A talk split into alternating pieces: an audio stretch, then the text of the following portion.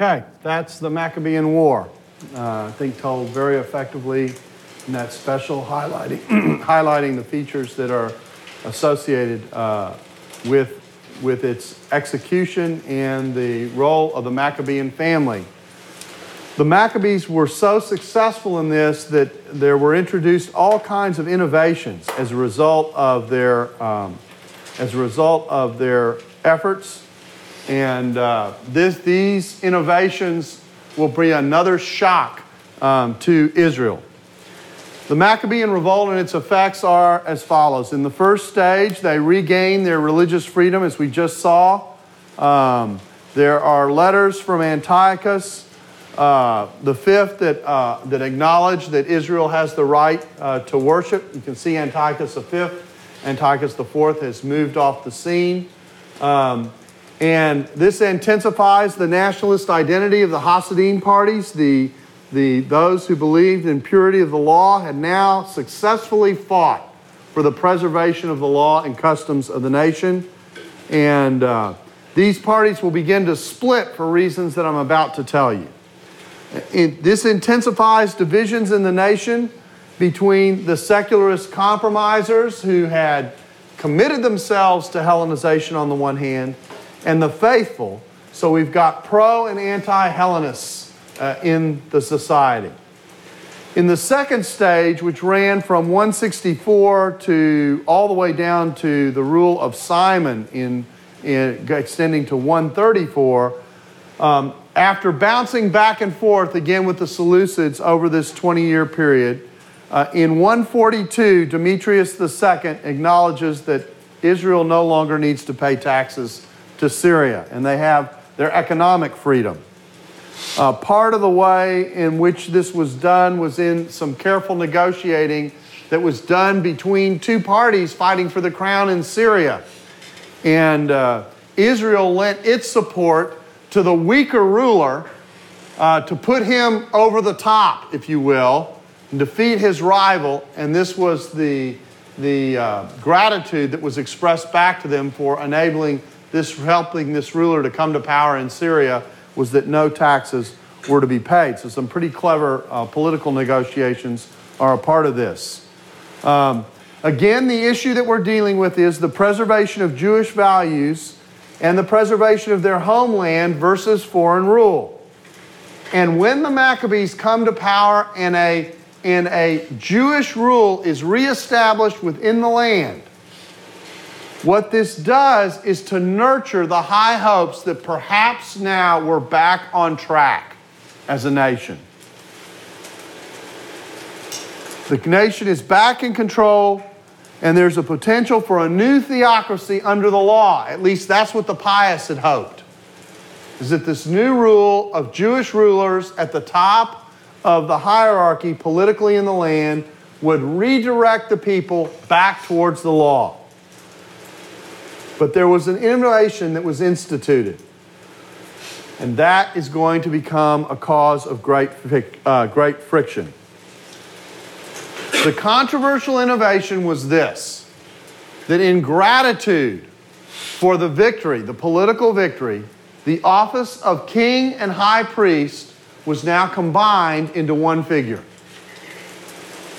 No longer did we have an Aaronic priest and a king. Now we have a priest king. Not only did this not have the correct genealogy for the Davidic or high priestly office, but this was seen as a violation of the law in combining two offices that had been designed to be separate. The question becomes how could they justify doing this? And the answer is they will claim it is a temporary arrangement. Independent home rule becomes established under Simon as the, Syri- as the Syrians are defeated at Gezer and at the citadel of Acra in 142 and in 141, respectively. And what's really important is, is that the Romans recognize the Maccabean government. So the Romans basically say to the Syrians, keep your hands off of Israel. Now, this combining of offices high priest and king, angers the Essenes, the group that became the separatists who move out to Qumran. And we're going to detail that for you in just a second. They withdraw to the desert, and some of them withdraw to the desert and form a community at Qumran that becomes the location of the now famous Dead Sea Scrolls. For them, Jonathan the Hasmonean, or Jonathan Hyrcanus' priesthood, which extended from 160 to 143, he's the ruler before Simon comes onto the scene, is wicked. Political intrigue emerges as Simon is slain by his son in law named Ptolemy in 134, and John Hyrcanus follows, who is Simon's son and the high priest, and he becomes a militaristic ruler who is as ruthless in the exercise of his power as any pagan king who had been in the land beforehand. Israel, as a result, is psychologically shaken and she is badly divided. Here are the texts that indicate to us this move of combining priest and king. In 1 Maccabees 14 25 and 26, it says, When the people heard these things, they said, How shall we thank Simon and his sons? For he and his brothers and the house of his father have stood firm. They have fought and repulsed Israel's enemies and established its freedom.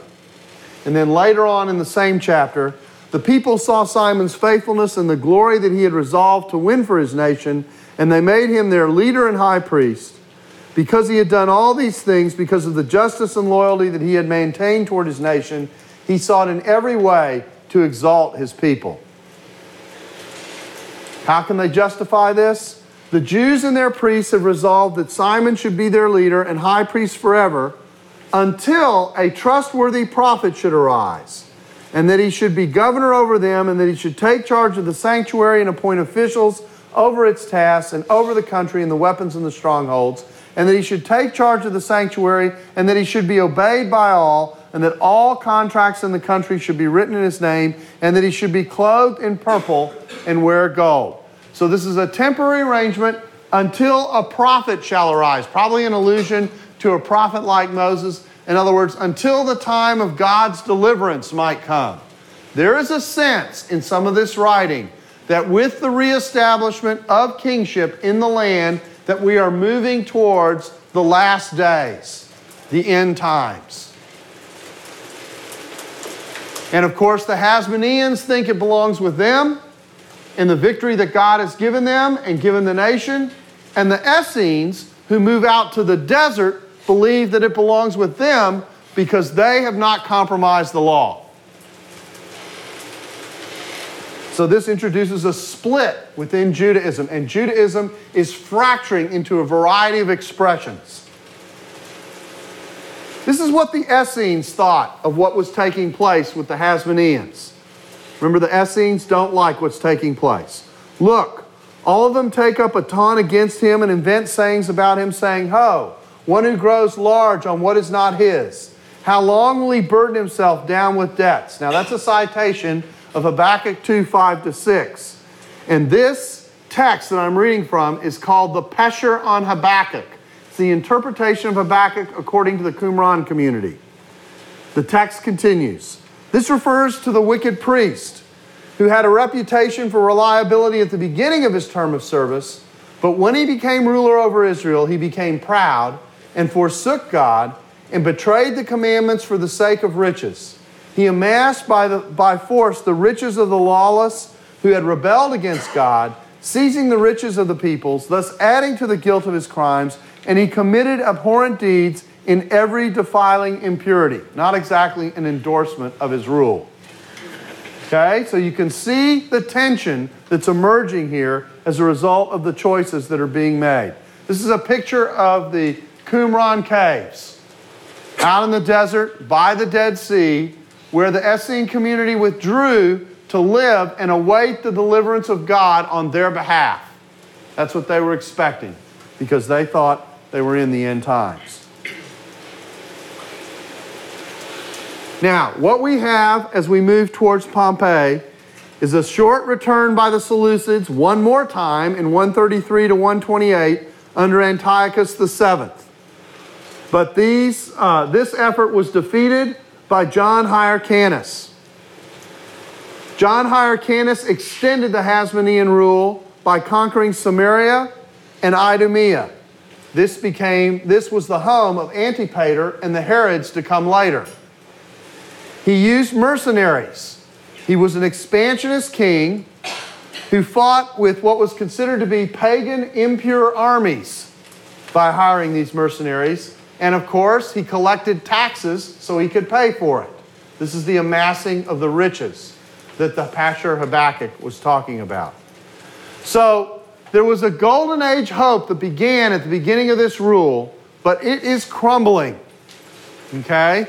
Even as Hyrcanus is expanding the power of the kingship and is conquering more land, there's a sense that something's amiss.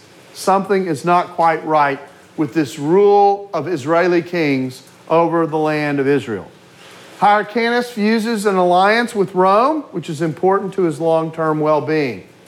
And opponents begin to arise, namely the Pharisees, this pious group that operates in honor of the law. They have not withdrawn to the desert, they have not become separatists. They have hung in and are fighting and engaging in the culture for the law.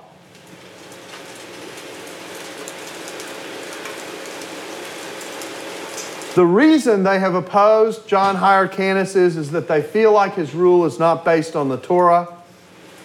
They will fall out of favor under Hyrcanus. They will fall back into favor with later rulers.